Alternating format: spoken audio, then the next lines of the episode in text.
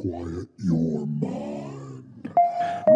Ever since the Earth has circled the sun, there have been fantastic tales of wonder and mystery that the faint of heart dare not discuss. But Three. brave, uninformed souls have the brass to tackle every extraordinary happenstance, from the modern age to the dawn of Mantis.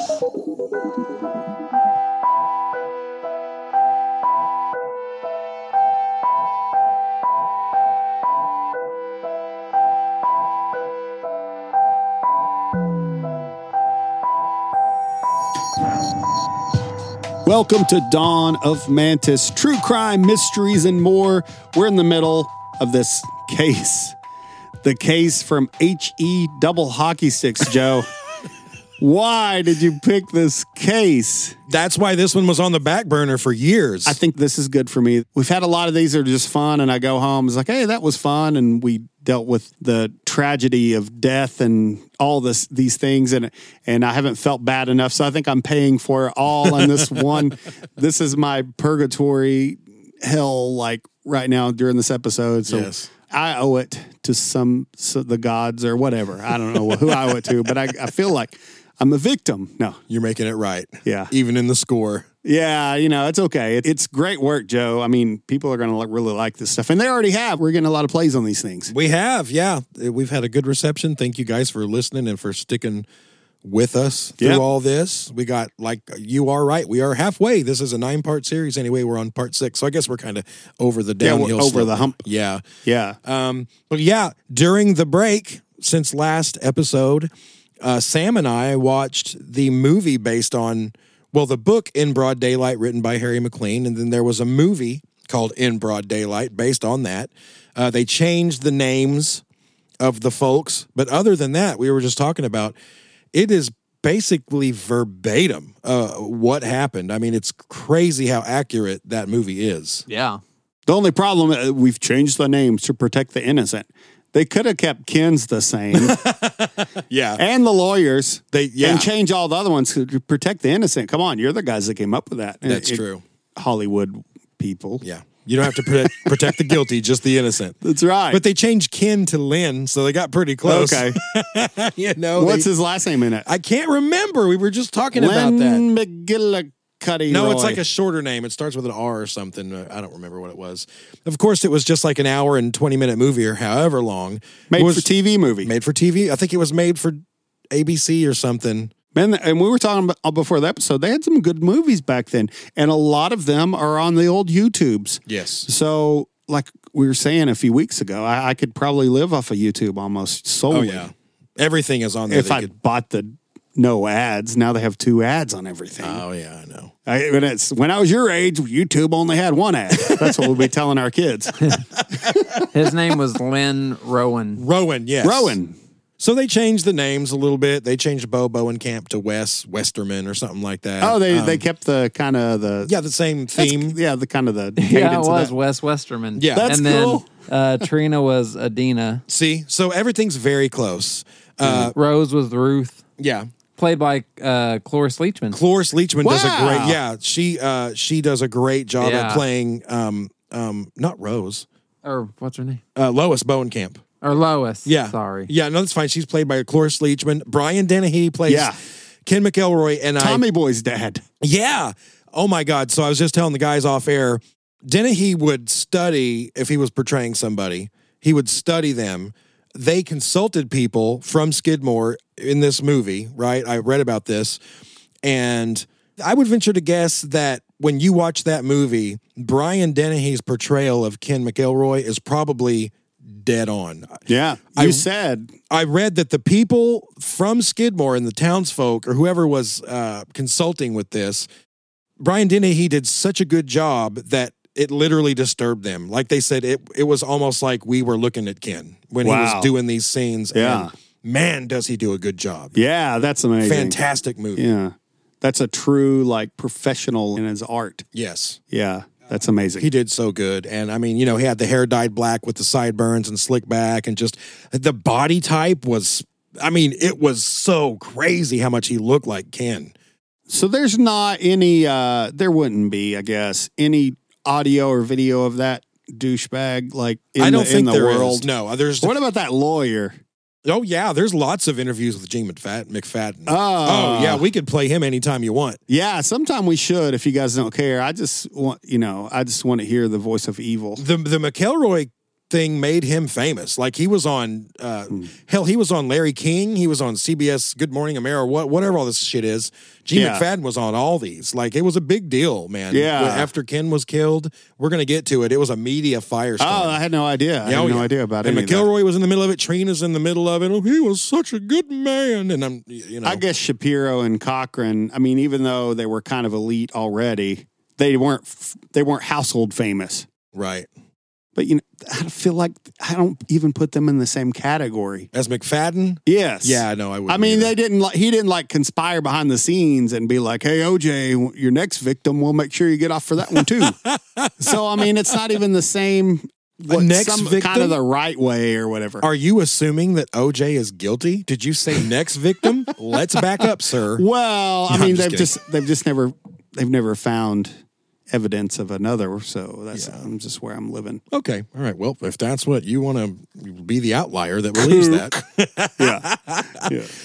But yeah, so we'll, yeah, we will, at some point when you guys deem it appropriate or when it feels right, we'll throw in some audio of McFadden. I'd love to hear. I'd love to hear. yeah. Then we can judge how close my uh, impression is that I've been doing for hours and hours. We should play it, stop it, and then you do like right, echo it.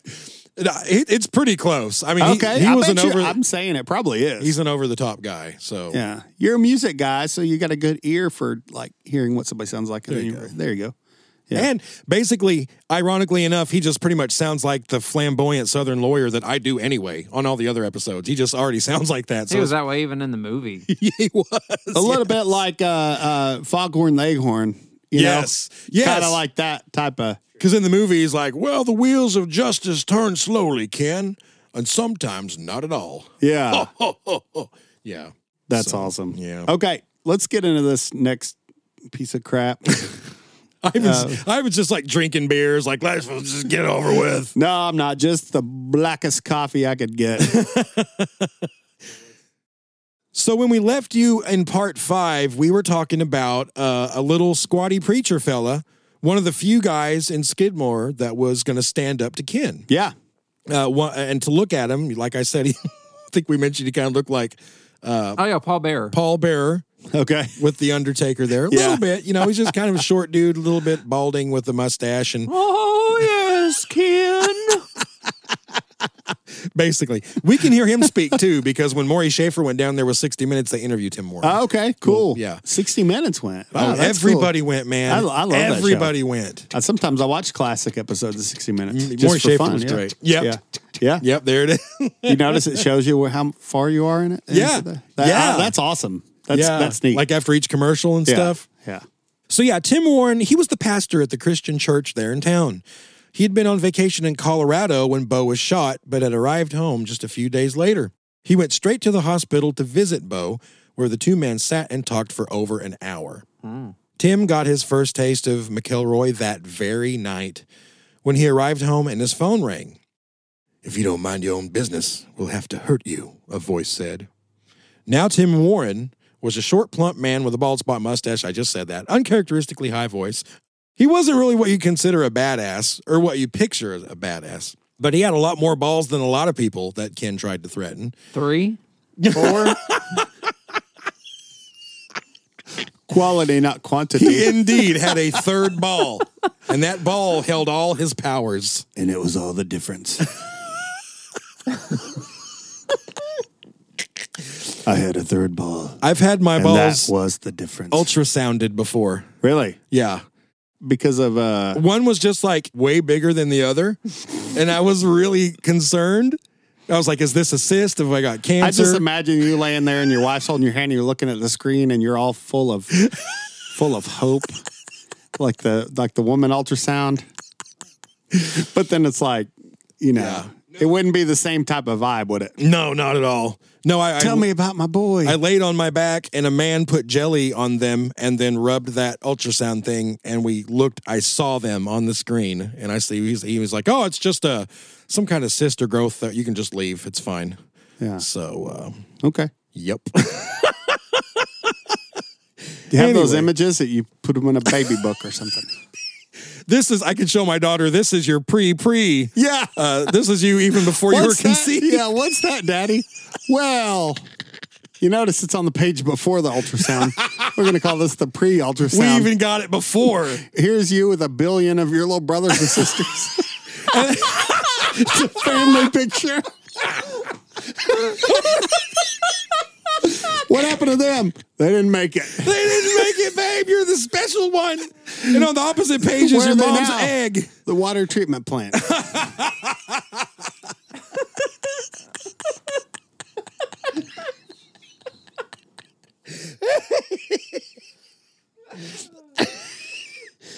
oh, Dad, you're nuts. You're not. That was low hanging fruit. I wasn't low hanging fruit. I didn't even intend on that to be. We Can't not do it. so can't many- not do it. No, I'm sorry. I'm sorry. How can we get this train back on? Dad, how you're can we nuts. get back on the right That track? was low hanging fruit. We need a motivational speaker. now. Go- we need like a, a, a teacher, like, come on, boys, let's get it back together. We got work to do. So, back to where we were.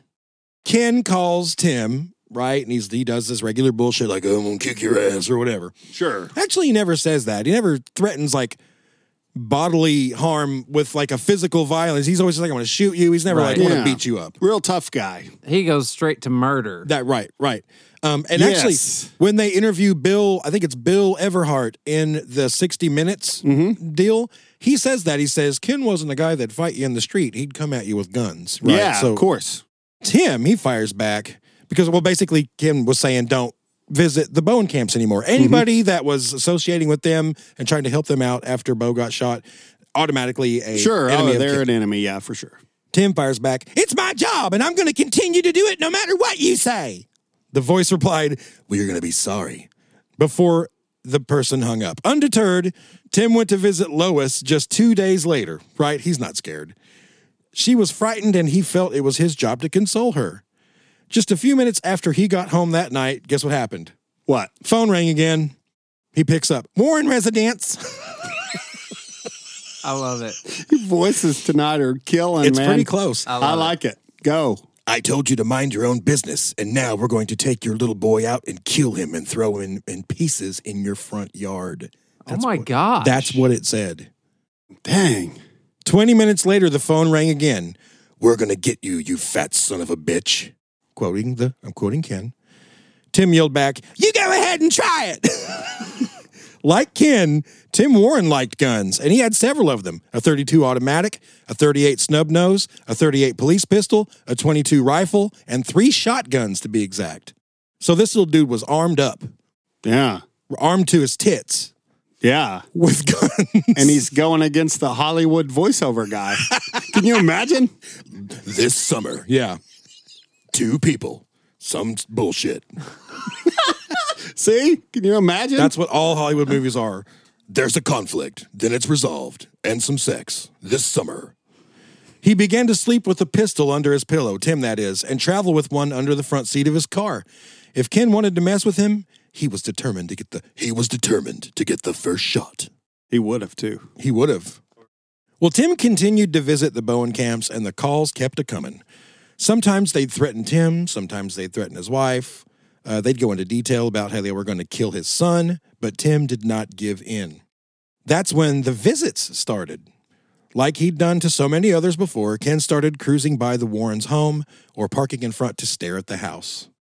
Sometimes he'd come at night, sometimes in the day, sometimes Trina was with him, and sometimes he'd bring the whole caravan. They'd drive all three cars by. But Tim kept visiting the Bowen camps. Caravan of cowardness. You can't stop me. That's right.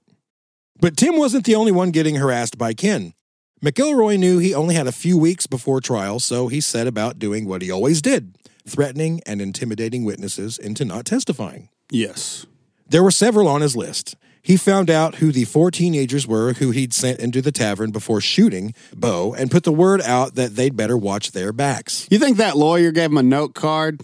It's like it's like intimidation list, and it has all these names on it, and it's like with notes. He's like, threaten this one with burning their house down, threaten this one with. I wonder if it's like, It was close. You kn- the way he found out all these people, he would call his attorney, Yeah. and get Yeah. the affidavits, like so who if signed the he affidavit. didn't, he, did, he might as well have. yeah, he, he he would get handed a list of who was going to testify. That's in the movie. Yes. Basically, yeah. yeah, Oh, man. it's crazy. I didn't even think about that. I just thought off of his own like brain, he was like, I remember we had the trouble with this guy, and he's the guy that's in court with me, so that's the guy. Yeah, that's oh man, Isn't that crazy? It just gets deeper and deeper. Should have worn my muck boots. You got your pants rolled up. I I do. Like I'm crossing the creek. Ken was also still messing with the Bowen camps and making frequent calls to Stratton's residence. He was just a busy dude. Oh yeah, because he didn't have a job. Ken would threaten to kill Stratton's wife or his daughter or both. Then he started driving over to Maryville to the grocery store where Stratton's daughter Pam worked. He'd stuff a cart full of items, linger in her line, and when it was his turn, he would just walk away when she was halfway through scanning the items. you know, come on. What are you? A prankster? What are you, some kind of wise Now guy? you gotta put that up. gotcha. I am bad. It would be easier to make fun of him if he wasn't also literally shooting people with That's shotguns. true. But I mean, but isn't that pretty big step down? Yeah. I mean, come on. Yeah. It's like I, I parked outside, but they never saw me. So I got to go in and do something. you know, it's thought I was another customer. Well, then Stratton's other daughter, Vicky, who worked at the hospital in Maryville, started to notice Ken in the halls on her floor of the hospital. He would go up to the hospital, like drive 30 minutes, go to the hospital, and find her floor. Then one day she noticed him tailing her on her way to the grocery store and then home. Stratton believed that despite his creepy tactics, Ken would not actually try to harm the girls or his wife. He tried to reassure them of the same thing, but it didn't make the situation any less unsettling. Yes, Ken was a busy little bee during the weeks leading up to the trial. What with stalking and harassing the entire Stratton family, the Bowen camps, the Warrens, and all of the potential witnesses. Hmm. Well, as we spoke about before, uh, one or two episodes ago, every year in August, Skidmore has the Pumpkin Show, Oh yeah. right? Because I was Oh, just yeah. there. Hey, hey, I went there. Yeah. Everyone at home's like, we know. I wonder if Joe's going to mention that he went there in this episode. I don't know. You have to stay tuned and find out. Well, yeah, this is an annual multi day festival consisting of a car show, tractor show, parade, live music, meat cook off, and a little miss contest, among o- other things like the tractor pull that I saw. Okay. It was a uh, Saturday night, August 10th, 1980, the third night of the festival. Ken, as usual, was bellied up to the bar at D&G Tavern. A 28-year-old local named Chris Gosley came in and sat next to Ken and ordered a beer. Chris was a bit of a hellraiser himself, and despite all of everything he'd heard about Ken, he began to drink and joke around with Ken. Now, I don't think that was probably smart to do. Probably I not. think Ken was a, like a guy you could jab in the ribs and be like, "Hey, right, Ken?" Yeah. you know. And by the way, Gosley, Okay. Crypt keeper. um, that is so weird. I don't know. So, Gosley, that's a very common. That's a family that's been in Skidmore forever. okay. When you watch the documentary, no one saw a thing that we've talked about. One of the main people in it is Kirby Gosley. Okay. He just passed away back in April. Oh. Um, Condolences to his family. Aw. But yeah, when I went to the Skidmore Pumpkin Show, hey, I went there. When I was saying that I, I, I was signing up for that raffle, I saw Gosley. There were several Gosleys there. Oh, 'Cause, really? Yeah, other people had signed up for this raffle, and I saw a lot of these last names that were reading in this story. I'm like, oh man, like their families are still here. You know, these people are still around, and You should have been like Elf. I know him. Where are they? I'd like to talk to them. yeah, I wa- I wanted to, but Yeah, I know. didn't feel appropriate. No, no, no, no. So yeah, uh, Chris is joking around with Ken. For his part, Ken was in a decent enough mood. That is until Chris, who was getting up to go uh, head to the bathroom, slapped him on the back and said, "Ken, if you're such a great coon hunter, such a great shot, how'd you miss those two old boys?" then he goes off to the bathroom. That's not good. Ken didn't laugh. When Chris came back and took his seat next to Ken, he noticed that uh, Ken and Tammy were whispering to each other, after which Tammy went to the payphone and made a call. Then she came back and whispered something to Ken again. Several minutes later, Ken took out a large roll of cash from his pocket and threw it on the table in front of Chris. How would you like some of this? he asked. Chris's eyes got wide at the sight of all that money. He said, Sure, man, what do you have in mind? Ken got up and started for the door. Come on outside. I want to show you something. As they walked to Ken's truck, It's an ATM. as they walked to Ken's truck, which was parked by the loading dock exactly where it had been when he'd shot Bo, Chris noticed Trina and two other people watching from across the street. Now, this is something that I, I don't know that I put in the notes, but a lot of times when Ken would go to the bar, he would bring Trina and maybe one of his daughters or maybe one of his other girlfriends. He would bring them and they would sit out in the truck with a gun, like kind of backup. Yeah. Oh. This was very common, almost all the time. If Ken went into town, he brought, in his words, a couple of his women to kind of stand guard. So yeah, Trina, two other people, they're across the street, they're watching. So Chris begins to realize, oh man, I'm walking into an ambush potentially, right? Yeah. So when they get to Ken's truck, Ken reaches into the window and pulls out, guess what? A gun. Yeah, a rifle. Chris instinctively grabbed the barrel of the gun before Ken could point it at him. Ken growled, Let go of the rifle and take back a few steps so I can shoot you. Yeah. yeah. You're making this hard. You're making it harder than it has to be. Did you Kiss- get in your victim position? Get back just a few. There you go. Okay. There you stop go. right there. All right. Has tape on the pavement. It's where people stand when I shoot them. Chris said, What's wrong, Ken? What the hell's going on? As Chris was pleading, he saw Trina move toward another truck and pull out another shotgun. But as she stepped back and shut the door, she bumped into three festival goers who gave her a puzzled look. Ken said, Get between the trucks, and if I hit the ground, shoot him. And she disappeared between the parked vehicles. Chris continued, Wow. I- I've always liked you, man. Tell me what I done. I'm sorry, man. Whatever I did, I'm sorry. Ken allowed Chris to grovel for another minute or two, and then he relaxed the rifle and he shouted, Just get off the street. Get out of here. Ken to him, get out of here. Moment of mercy. A rare moment of mercy. Moment, yeah, and there's I'll probably be parked outside your house later. as Chris backed away, he saw Trina in his peripheral vision. She still had her shotgun trained on him and would pull the trigger at the slightest motion from Ken. But Chris made it back into the tavern and went into the bathroom to compose himself for a few minutes. When he came out, he was still as white as a ghost. All he wanted to do was go home, but he had to walk outside back past Ken to get to his van.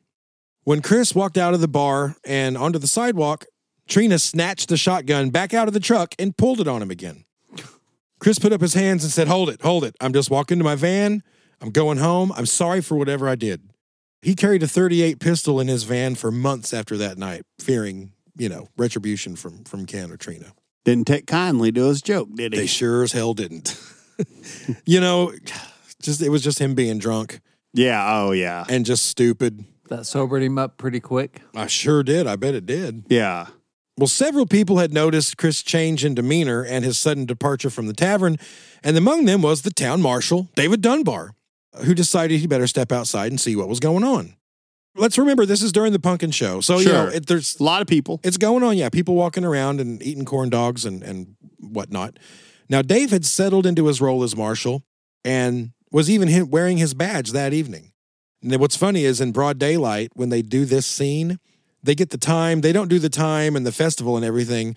But David Dunbar didn't wear his badge very often, and even in the movie, he happens to be wearing it because Ken's like, "Hey, see, you got the badge. You know, it's the first thing Mm. you noticed." Yeah.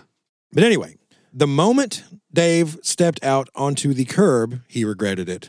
From the left, he heard Ken's voice call, Hey, Dave, come over here a minute. I want to talk to you. Dave sighed, Oh, shit. Walked over to McElroy's truck where Ken was standing. Ken glared at Dave's badge for a minute, and then he asked, What do you think of Russ Johnson? Remember, he was another like special deputy. Yeah. Yeah. Dave shrugged his shoulders. I get along with him all right.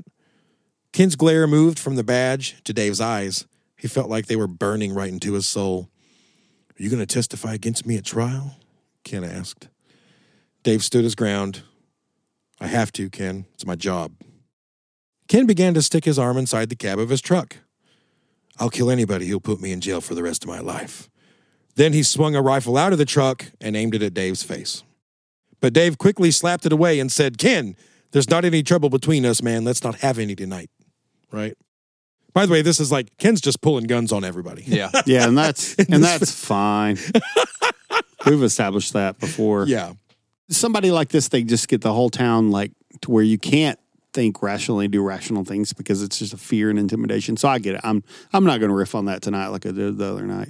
Yeah, he's got them so what's the proper word? I mean Yeah, just like- demoralized and Well, I mean, you're in the mindset of in a similar mindset as like somebody in a war situation. yeah, Like they're in a war against one guy and one family, yeah. you know? And just think like they have to feel so helpless because he's already shot Romaine Henry. Yeah. And got away with it. He's already he's shot Bo Bowenkamp. And even though he was found guilty, here he is. And Yeah. his his attorney's at it again. He's like, how much is this guy gonna get away with? All the intimidation and the fear and the threats. Yeah. You know, they've just gotta feel so I'm really trying to build it up to where anybody who at the end of this, if you doubt that the town was really doing the only thing they knew left that had they had left to do. I don't think there's a single doubt. I don't Yeah. think there's a single doubt that I don't, you know, once this thing is finished, I don't think there's anybody that's going to be like, well, maybe they could have waited a little longer. I, th- I think the town was done. It was done. There was just no common more sense to do. thing. You you think about the town before he started messing with them versus now. Everyone's on eggshells and everyone's talking about this and thinking about this. You can't, you know, you can't live a normal life. I think the movie portrays that really well. I do too. Ah man, I gotta watch this thing. Yeah, you do. It'll it'll piss you off, but Yeah. it's a great movie. I can't wait. It's a great movie. man. Yeah. So yeah, you know, he's trying to talk Ken down. He's like, "Man, there hasn't been any trouble between us. Let's just let's just call it good." Is the movie twelve hours long like No. this like this podcast? Because I can handle it if it's an hour and thirty. It's hour 20, hour 30 at the Okay. most. Yeah, in and out. man, I should have just watched the movie. Yeah. No, I love you guys. I well, the love you movie guys. takes. i I'm joking. The I'm movie joking. is like a perfect slice of a certain timeline, Yeah. basically from the candy incident till when he was killed. Gotcha. But there's so much more on either s- end of that. yeah. Okay. So just as he's trying to talk Ken down, Dave feels cold metal press against the back of his neck. Trina was behind him with a gun. Oh my goodness. Noticing that Dave was momentarily distracted, Ken swung the rifle back up, but Dave pushed away, uh, pushed it away again, and said, "Man, let's just calm down, man." Ken then went on another tirade about Russ Johnson, threatening to put Dave in the car and drive to Russ's house so he could watch him kill Russ. Before Dave had finally had enough, he backed away, and with multiple guns aimed at him, crept over to his car and got in. Once there, he quickly grabbed his 357 Magnum and radioed the sheriff's office in Maryville. He said, Hey, this is Marshall Dunbar over in Skidmore. I just want you guys to know that McElroy is drunk and pulling guns on everyone. He even pulled one on me. He's going to kill somebody. Okay? After a short pause, do you know what the dispatcher said? I just love, I love the looks on your faces when I re- get to do this. They responded, don't provoke him. If we arrest him, he'll just be out in two hours. Just keep an eye on him and make sure he doesn't kill anybody. Maybe maybe a that's the- judge should approach him.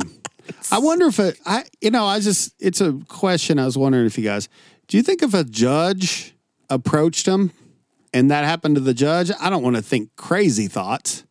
I'm not. Am I taking crazy? I pills? think he threatened to burn down his house. Well, he did Yeah, threaten to burn but- down a judge's barn, and then he did. Oh, that's right. That was a He judge, did wasn't that. it? Yes, Ah. he did. Yeah. I was So it thinking that was doesn't a matter. sheriff or something. It doesn't matter. He's threatening Stratton. He's threatening judges. He doesn't give a shit. It's insane. At some point, couldn't some people in charge be like, I don't care what this stupid fat lawyer's saying. Like, doesn't matter what he says. It doesn't matter if he's legally right. Because what had to happen is murder to end it. Yeah, People finagle the system around all the time. yeah. It's usually to make somebody money that doesn't deserve it. But why couldn't in this case be like, oh, yeah, that lawyer has a point. Bail denied. Good Yeah. point. It's it makes you wonder. I mean, uh, It's well- a common sense thing. like we said before, we don't know the extent, but I'm sure that he had a lot of people bribed. You know, he was padding a lot of pockets, prob- maybe pretty high up. Probably, yeah. That's something we haven't we haven't talked about that really, have we? No, and there's another angle to this. I don't know. I didn't even put it in the notes, but it's something that I've thought about even since I did this research, and I'm trying to decide when to interjected in here, but it's a whole other theory that if it's true, it would completely explain why he was basically untouchable. Are you going to say something like somebody at power uses them as like muscle? Uses him f- as a rat. Information. Oh, okay. I was going to say you could send him to go intimidate somebody for you. There's that too. But I had read someone, I think it was just in a comment, maybe on one of the videos about Ken, had theorized that maybe he was so untouchable because he was an informant. Yeah. And Ken always said, I mean, multiple people heard him say, I cannot go to jail. If I go to jail, I will die. That's a weird Wow. thing. That's a weird thing to say, but he said it many times. Even on the 60 Minutes episode, I keep bringing that up, but even then, even that early on, because that was only done a, very shortly after Ken died, they were already, there was already a theory that Ken was in deep with a big criminal enterprise in Kansas City and had done them wrong, and that they had come in from outside and killed Ken, that it wasn't even the farmers. I wonder if there was like a new farmer that no one knew before. yeah, he's He'd like only wearing been a there black, like six months. It was wearing like, a black suit. it's like the guy from Green Acres. It's like he doesn't fit in. And he's like, hey, you know what, boys? We should kill that guy. yeah. It's like, okay, new farmer, You're brand new, but okay. let's follow your lead. Yeah. I'm not even totally joking about that. well, I've got You know the people. I, you I've know the got names. I've got the names. We're not trying to get anyone in trouble, obviously. No, and these We names totally are public support- knowledge. Yeah, exactly. They've been There we public go. knowledge for Just thought I'd years. throw that out. Yeah, yeah, yeah, yeah. Like Donna Mantis is trying to solve another case, just like they did that Summerton man. That was our fault. We did that. so yeah, you know, dispatch is just like, hey, don't poke the bear. Basically, when he says Ken's out here swinging a gun around, he's going to kill somebody. So after that, Dave's like, "You mean you're just going to let him run loose tonight?" They responded, "There's nothing much we can do, Marshall. Just keep an eye on him." So Dave, that's we're only the law. Yeah. Not much we can do. Well, Dave was totally dumbstruck. Ken, who had listened to the entire conversation on his CB, yeah, let's not forget he's got a CB in every car and truck he has. He drove by and shot Dave a big old grin. Ken McElroy was above the law in every conceivable way, and he knew it. Man, Even knowing that there were over 2,000 people at the Punkin Show that night, and Ken, who had already shot multiple people in the recent past, was in the midst of them, drunk and waving his rifle, the police still refused to step in and help. Two days later, David Dunbar walked into City Hall, tossed his badge on the desk, and resigned as marshal. The town of Skidmore, really and truly, was on its own when it came to Ken McCullough. oh man, yeah, the yeah, the guy with common sense quits. Of course. Finally, August 18th came and the preliminary hearing began at the Nottoway County Courthouse in Maryville. It's finally here. The judge was John Fraze, the prosecutor was Robert Nouri, and of course, McFadden was there to once again represent his frequent flyer client, Ken. Probably his only client, but he's That's like all a he needed, One hit man. wonder. They kept him plenty busy, I guarantee it. Oh, for sure, man. The two main witnesses for the prosecution were Bo and Sheriff Danny Estes. When McFadden questioned Bo, he pulled the same "Isn't it possible?" bullshit routine that he always did, but the old man held firm. It became obvious right away that McFadden and McElroy were going to claim self-defense. Hmm. For that to stick, they needed to focus on two things where Bo had been standing when he was shot and the knife he was holding to cut up the boxes. The evidence showed that Ken was down on the ground below Bo and several feet away when he shot him, and that Bo was standing up a couple of feet inside the door leading out to the dock. But McFadden needed to close that gap and claim that Bo was lunging at Ken with a knife and forced Ken to fire. Isn't it possible, Mr. Bowenkamp, that you were standing further out on the dock? No, I was two feet inside the door. But isn't it possible, Mr. Bowenkamp? No, it is not. I was standing two muffin feet inside the muffin door. You can, isn't it possible all night, you fat f- I was standing two feet inside the door. He was Ice Cube for there for a minute. Friday. Go, Sam. I know was you got just gonna- I- thoughts. I've well, got no, thoughts I was too. just waiting on him to say that that was word for word what was said. that Bo Bowenkamp it. said that. That's it. I And added then a he little. dropped the mic and walked off the stage. I, he Dave Chappelled it right out of there. well, everyone knows I don't park too close to grocery stores because I'm afraid the owner's going to come out and carjack me. I mean, everyone knows that's a danger of that. Somebody parks too close to your store. It's like, hey, there's a free car. Yeah. I'm going to Grand Theft Auto this thing. Yep. Yeah. I mean, he was, he was a loose cannon, that, that mild mannered grocery store The 70 year old man Yeah. out there cutting up cardboard boxes. Yeah, we got to get him off the street. He's a danger. Ask those boxes. They'll tell you. Cutting them things up into shreds. You know? That's those boxes. Freddy Krueger out there. this guy's dangerous. Well, following this, McFadden moved to have the charges dismissed, but failed. Instead, it was found that there was sufficient evidence that a crime had been committed. Oh, you think? Yeah, yeah, I would think sufficient is a good word for there definitely was. I know. Pull your collar down, Bo. Oh, yeah. See where it's ground hamburger meat where he got shot? That's the evidence. Exhibit one, Your Honor. yeah. And there's like exhibit one million because it's shotgun pellets. yeah. well, yeah. So they, they found sufficient evidence that a crime had been committed and that Ken McElroy had committed it. So he was bound over for trial, and the date was set for September 5th, three weeks away. Knowing Ken's habit of stalking, harassing, and intimidating witnesses, prosecutor Fraze asked the court to order Ken to stay away from the Bowen camps. Why not in jail for the time? I don't know. We have jails that people can hang out in for a while.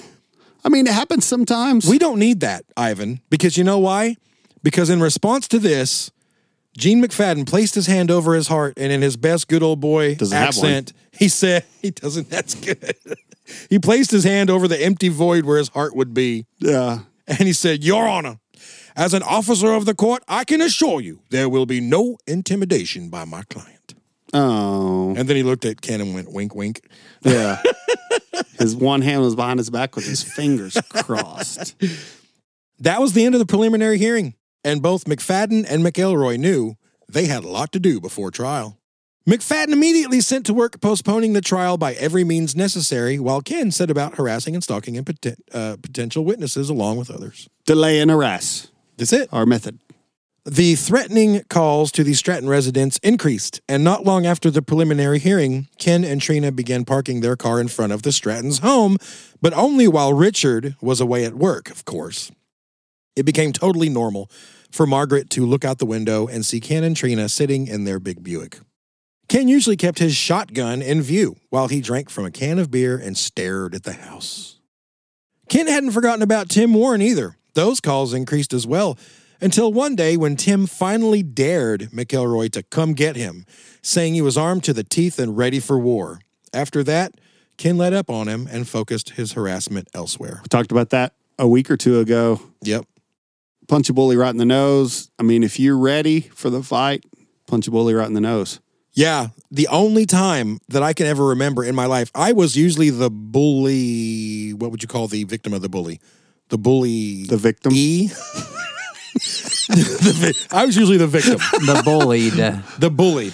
But one time, one time on the school bus, and this is like, I'm not kidding, like 1986 or seven, we're on the school bus, and a boy that lived not far from me in little Cincinnati, like population 110, some kid had taken his shoe off and they were tossing it around the bus. And I wasn't even thinking of it in a bully way. I was just like catching the, sh- I just joined in. But the Mm. kid, David, I'll never forget, never forget. He was trying to grab the shoe as it was being tossed around the bus. It comes to me and I catch it.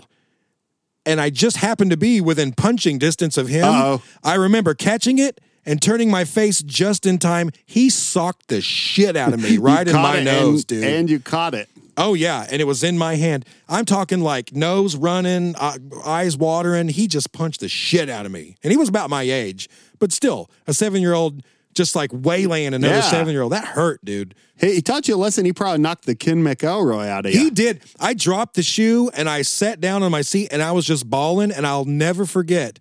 I looked up into the that you know that big rear view mirror Yeah, oh that the yeah, bus the driver giant- has. yeah. I saw the, the bus driver's face and he was just kind of smirking, which rightly so. Got yours, you little so. ginger. See, that's what the problem today is. And you want to talk about sounding like an old man. Everyone's so coddled. you need in that moment where you're beginning to like let's flirt with being a bully or this feels ooh i'm helping keep this shoe away or whatever in that moment before a seed could even be planted of me Yeah. maybe growing into a bigger bully or whatever which i never would have been because i was a tiny little Sure. ginger i got the shit punched out of me Yeah. and and you know what I, later on i ge- became really good friends with that kid Yeah. like that's he'd good. come over to my house, I'd go to his house. Yeah, that was a good thing. I deserved to get punched in the face for that. Yeah. totally. You know, if some kid would have socked Ken in the face when he was seven, Yeah. might have been a different outcome, man.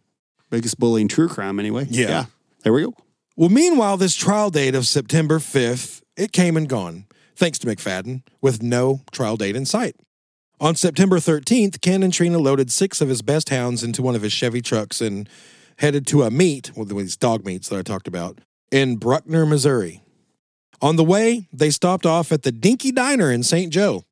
On the way out to the parking lot, Trina pulled out in front of another car, almost causing a wreck. Now, this poor woman, who could have had no idea of knowing that it was the McElroys. I can Oh, already see no. where this is going. You're right. Wrong place, wrong time. She leans out of her car and says, asshole, as they drive Oh away. no. Said that to Trina and Ken. Say Ken- it isn't so. Ken quickly shoved Trina out of the driver's seat and he jumped behind the wheel and gave chase. yeah, because that's a woman. He'll deal with that. Yeah. Over the next few miles, he tried to run the car off the road several times until he was finally able to pull ahead of this woman's car and block it in.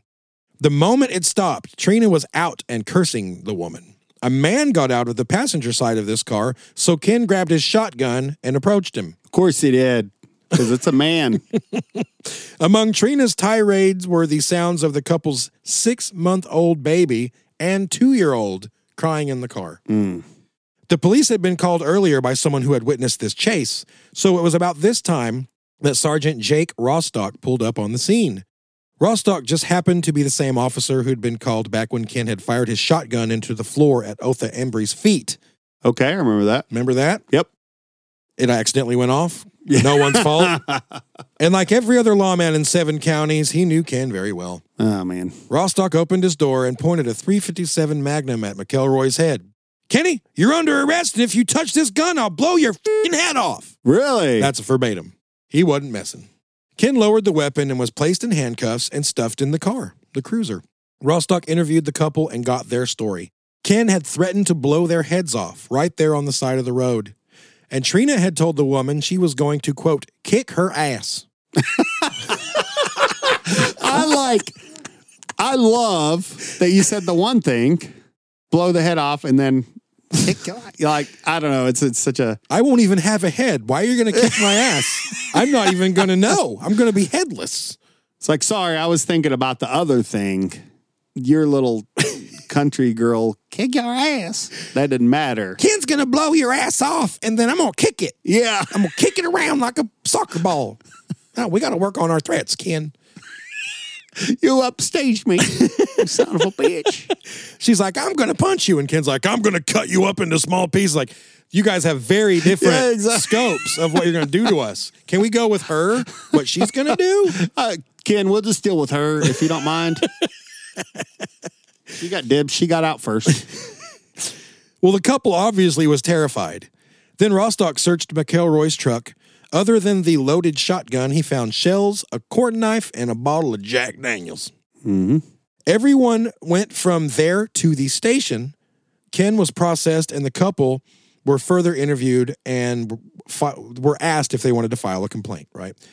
Uh, at the station, away from Ken, now that- that's important, away from Ken, Trina approached the couple and apologized for their Wow. behavior. Wow. See, I think a lot of her bullshit Uh, Sure. was she had to do that. She was probably uh, almost like you would act as an undercover officer. Yeah. Like, you know, you're, s- you're just playing a part. Because I heard a couple of instances where she would just like straight up have a shotgun on you with Ken, but then the next day, if you bumped into her, she'd be like, "I hope you're all right. Um, I don't know. I'm sorry. You know, it's Sorry crazy. about the shotgun thing. Let's let bygones be bygones. yeah, that makes the sense. shotgun thing. You know. You know, who hasn't done that? Well, regardless, Ken was charged with quote exhibiting a deadly weapon, to wit a shotgun in a rude, angry, and threatening manner. End quote. Okay. Okay. Another bond was set, another preliminary hearing was set for the coming Monday, and Ken was back on the street by Oh my sunset. god. Yeah, he was out. How do you keep stacking up? Like, that's what I mean. You have one thing, but then you have another, and that just stacks up on top of the other. Like, can they not be like, oh, well, he already has all these? So, why, like, when, how many of those do you get until you finally, it's just go to jail? Yeah. Mulligans. How many? I don't know. The officials in St. Joe were unaware. So this goes that th- this will help explain what you guys just asked. They were not aware that Ken was already under a $30,000 bond on separate charges. So, uh, Hmm. you know, it really is like even just neighboring counties and neighboring Yeah. precincts and stuff had no idea what was going on just 20 miles away. But they had phones. Couldn't you say he's from there? Let's just let's just do a friendly call. Could've, What do yeah. you got on this guy? I mean, I'm just saying, Joe, you do a great job, and I, I'm not trying to sound anti your notes, but they had phones. Yeah. and uh, you know, it's like we might just check. Yeah. because you I would've think, this guy's in a little bit of trouble. We might see what's what up. What why, else is why up. wouldn't that just be part of office policy? Like Sure. if you pulled over someone, why couldn't they just call dispatch back at the Yeah. PD and just say check in the surrounding counties for a warrant or Yeah. for a whatever? Yeah, why not? We're not s- saying anything crazy. No, that seems Yeah. pretty rudimentary to me. Some guys like, well, if we only had the internet, I guess Yeah. you're going to go home for the weekend. yep. Anything you say now, I'm going to be combative. I'm a combative witness right now. I'm coming after you. But what but Ivan, isn't it possible that they did not have time to place a phone call no, as it was very close to supper? you, you got me. Case dismissed. I don't want to deal with it. I'm just throwing it out. Well, this is going to blow your panties right off. Strangely enough, just a couple days later, at the preliminary hearing for this thing, not the other thing, Sure. the couple completely recanted their previous Oh, testimony. what? What? At first, they'd said Ken and Trina had chased them down, threatened their lives, and terrified them and their children. Now, though, they said Ken did not scare them. He didn't even approach them in a threatening way with any gun. But Rostock stuck to his guns and stated that he personally witnessed Ken holding the gun on the couple. But somehow that's not going to matter, right? Well, based on that, It's only a police officer that you trust. Shouldn't go with what he says. it was enough to bound McElroy over yet again for another trial date that was uh, set for December 12th. Let's do another trial date. there's a there's a there's a there's an old adage about timeout, and I like it. Like get, putting a kid in timeout. There's a comedian one time. I forgot who it was. It might be Jeff Foxworthy. His regular stand-up's good stuff. Yeah, he's a good stand up. I don't like the you might be. You know, Well, I, I don't like that. It's a bit, and I got all- I got tired of it. But he has the things like, if you put a kid in timeout, aren't they just? Doesn't that just give them time to think of more s- bad things to do? You know, so you're giving this guy a timeout, and that's all he's going to think about bad stuff he's going to do Yep. during this timeout. I mean, revenge timeout. Yep. is what it is. That's all it is. yeah. And then he's got an attorney that gives him longer and longer timeouts. why doesn't the other law- lawyer say, Judge, isn't it possible that this douchebag's going to go intimidate someone else or, or shoot someone else or attempt to shoot somebody else or pull a gun on somebody else? Yeah. And any judge would have to say, yeah, that's probable, actually. Probable, like 100% Yeah. probable. He couldn't stay out of trouble for a week. Yes. It was just I crazy. mean, that we're just rehashing the same stuff now. I'm sorry. I keep. can't help it. Well, so, you know, McElroy's bound for a trial on December 12th, but when he learned of this new charge, prosecutor Norrie filed a motion to revoke Ken's bond, and that hearing was set for October 2nd. Lots of hearings on Ken's calendar. There was no issue to be debated at the hearing, though. The law is plain as day. If you are out on bond and incur yet another felony charge, that bond is revoked and you go to jail. They had some common sense in the legal books after all. I was looking for it this whole time. There it was. Yeah. That's it. He was out on bond and he committed another felony type. Uh, uh, what am I trying to say? Offense. Thank you. Yeah. I don't know why I said thank you. Thank you, Joey. You're welcome. Uh, and then so that's it. That's not even a. It's not even something that needs to be discussed. Oh no, he goes to jail now because that happened. If Sagan's in timeout for something, and we're trying to debate with whether we should take the Chuck E. Cheese Day award from him. and he flipped over a shelf. I think Chuck E. Cheese is going Chuck away. E. Cheese is going away, buddy. So, Sorry. man, you and sh- I want to go as bad as he does. we've been together to Chuck E. Cheese, you and me. It's fantastic. Dang it, no skee ball for dad. I wonder if dad could sneak to Chuck E. Cheese without anyone. oh, keep going. Well, listen to this. For reasons nobody could explain, the judge refused to rule and set another hearing for 12 days later. Finally, at that hearing, Ken's bond was revoked and a new bond of $40,000 was set. But, but, Great. as usual, per Missouri law, all it took was a couple McElroys to sign a piece of paper, and Ken was home that day. Remember, he didn't have to pay them a dollar. All they had to do was sign a promissory thingamajiggy saying that we promise he won't get in any more mulligans, and if he does, then the bond's revoked. We pay this forty grand. The Dumb and Dumber scenario with the with the IOUs. Yeah, that's- the same amount of logic. That's better than and that cash. movie's called Dumb and Dumber. go. This time, an addition was made to the bond. Ken would no longer be able to carry firearms, and he was not allowed outside of Nottoway County and the surrounding counties. Now, the people of Skidmore weren't sure who was the, who was this supposed to benefit. If anything, they'd rather Ken be ordered to stay out of Nottoway County Yeah. and the surrounding. you cannot leave pretty much Skidmore, and they're like, "What the what? Yeah. He what?" yeah. But it's not like Ken would abide by the rules anyway. This poisonous snake will remain in the pool with you. Sorry. Check this out.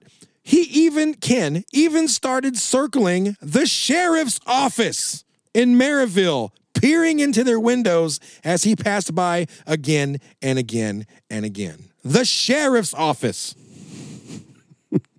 He continued to travel wherever the hell he wanted and carry firearms as well. In fact, he started to carry a Thompson machine gun in the gun rack of his pickup. Would that be a parole violation?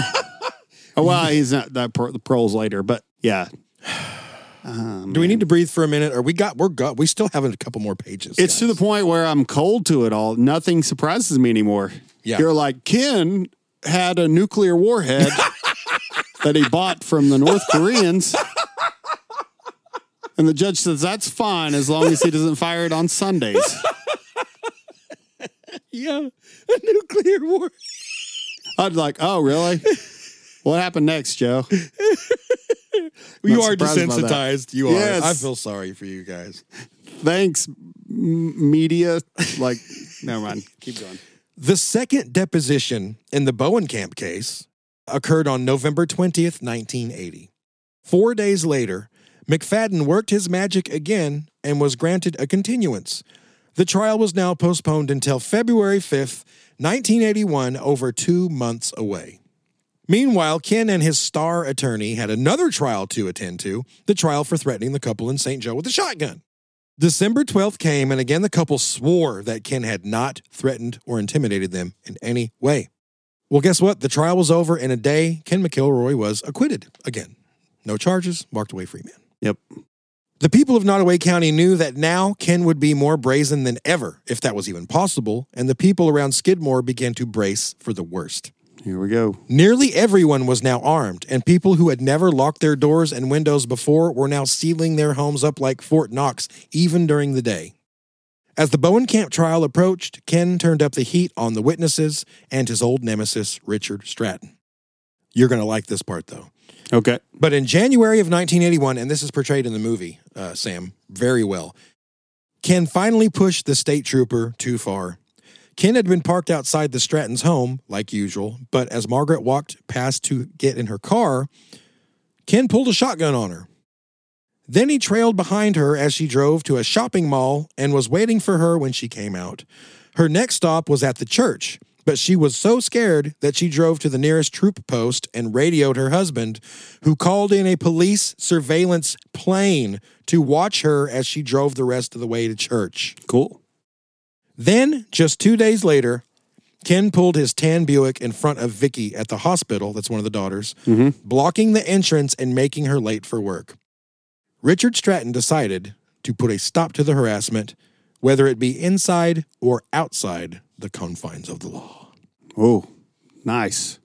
So Stratton knew most of Ken's running buddies, and he settled on one on a particular night that he thought he could really spook the guy. Okay. He soon tracked the man down in the lobby of a seedy motel.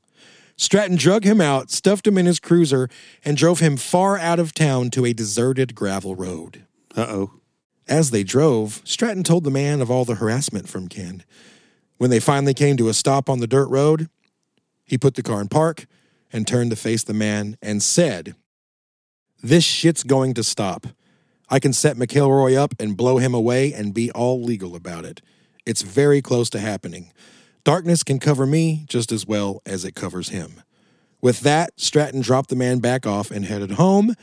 Neither he nor his family ever heard from Ken again. Hmm.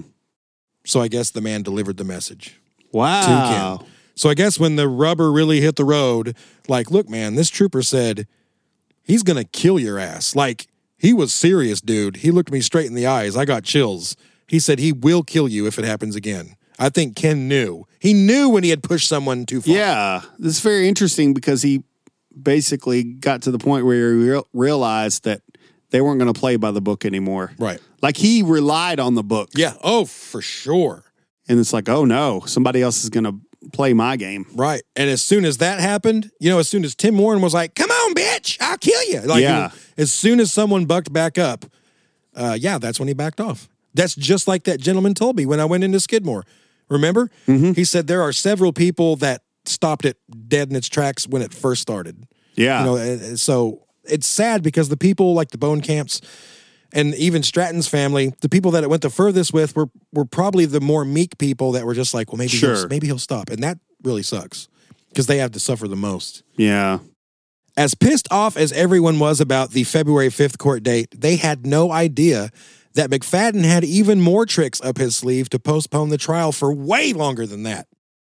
On January 22nd, two weeks before the trial date, McFadden suddenly announced that a powerful state senator named Richard Webster would be rep- also, alongside him, representing McElroy in the Bowen Camp case. This is, this is why this is important. As senator, Webster had to attend the Missouri General Assembly, which, unfortunately, would be in session before, during, and after the February 5th trial date that was Okay. coming up. So, Missouri law states that if one of the defendant's attorneys is required to be in the General Assembly and cannot be present during trial, Sam and that- I are looking at each other like, whatever this is, it's some bullshit. it is. That's what. That's look. Sorry, I interrupted you. because No. I, I had to tell you what was happening. No, in I, that s- I moment. see you. But I just don't understand how that can be like just a thing. like, hey, I'm going to add somebody to this just to prolong it even more. It was the law. yeah. He added it knowing that the guy had General Assembly coming up and knowing that the Missouri law stated that if one of the attorneys could not be there to represent Ken, it would be postponed until after. So it was a way to even further, even further. This is it's it's insane. So February 5th, okay, let's remember that. February 5th was when it was supposed to be.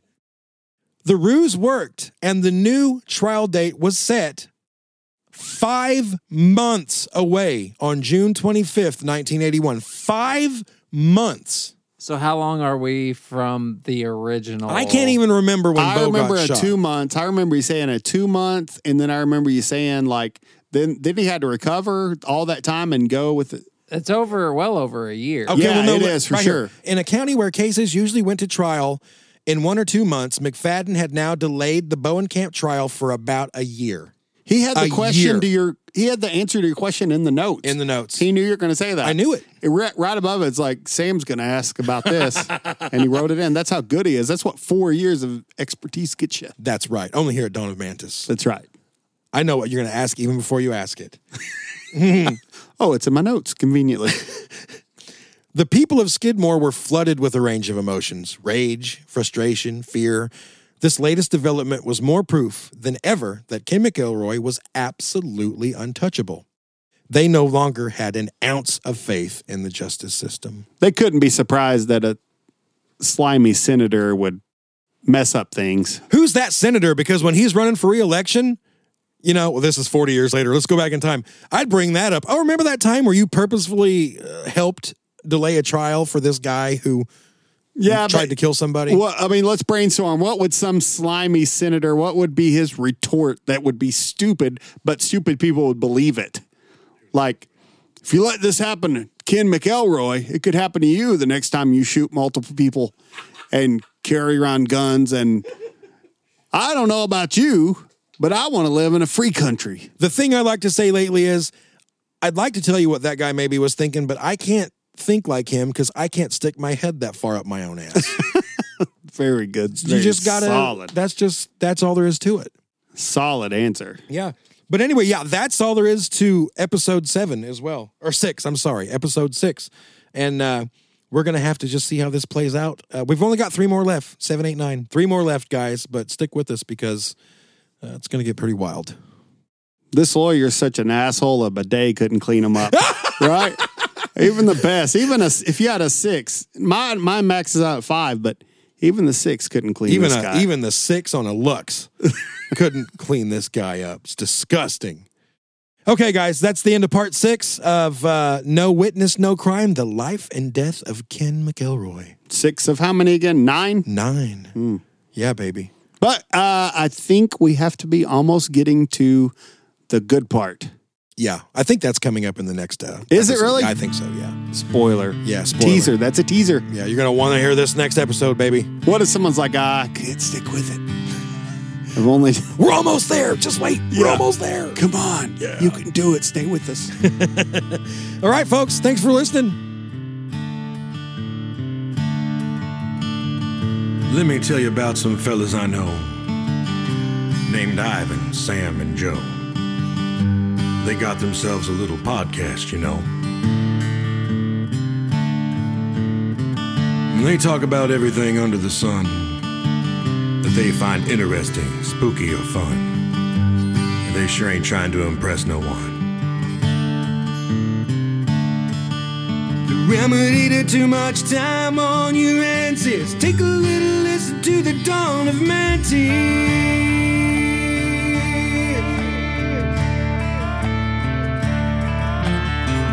They talk about killers, monsters, and cults, French maids from hell, disappeared folks. Occasionally throw in a few dad jokes. They try to make every story extra nice by adding their own ginger spice. Not one time or two, but thrice. The remedy to too much time on your hands is take a little listen to the dawn of Manti.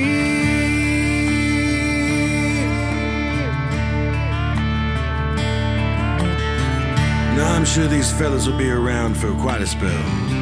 'cause there sure ain't no shortage of stories to tell. Cause this old world's as weird as hell. But hell, even if nobody listened, you know they'd maintain a fine disposition. Cause shooting the breeze is kind of their mission. The remedy to too much time on your hands is take a little listen to the dawn of magic.